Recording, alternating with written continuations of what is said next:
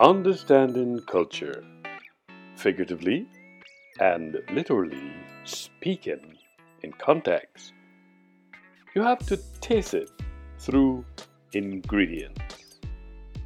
As a media arts specialist and cultural practitioner, when I decoded the construct ingredient, I have discovered that it is a substance that forms part of a mixture, and therefore, in this frame of reference, when the same is combined, the cliche, the ingredients of culture emerges.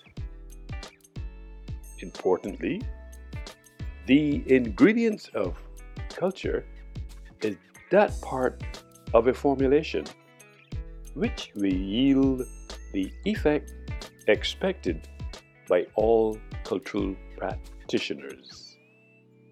In this atmosphere, the ingredients of culture explicitly and implicitly adds value whereby the way of life, which is a lived experience within every cultural sphere, is demystified.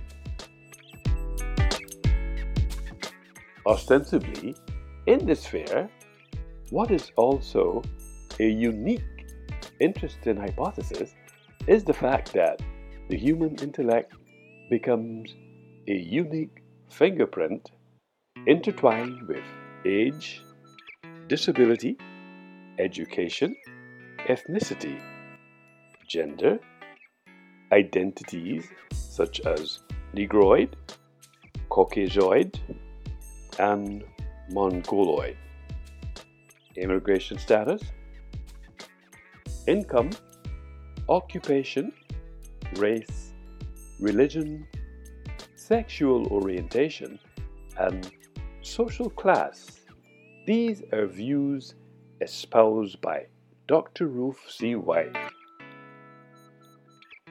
These social constructs explicitly function as an administrative social construct.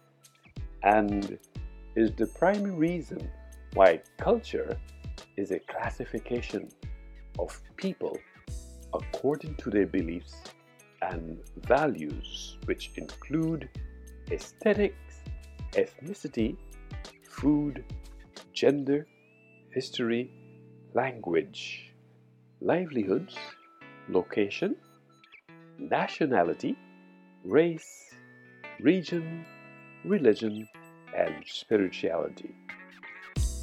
Overall, these are all cultural identifiers of various conditions which are so ingrained in our social beings that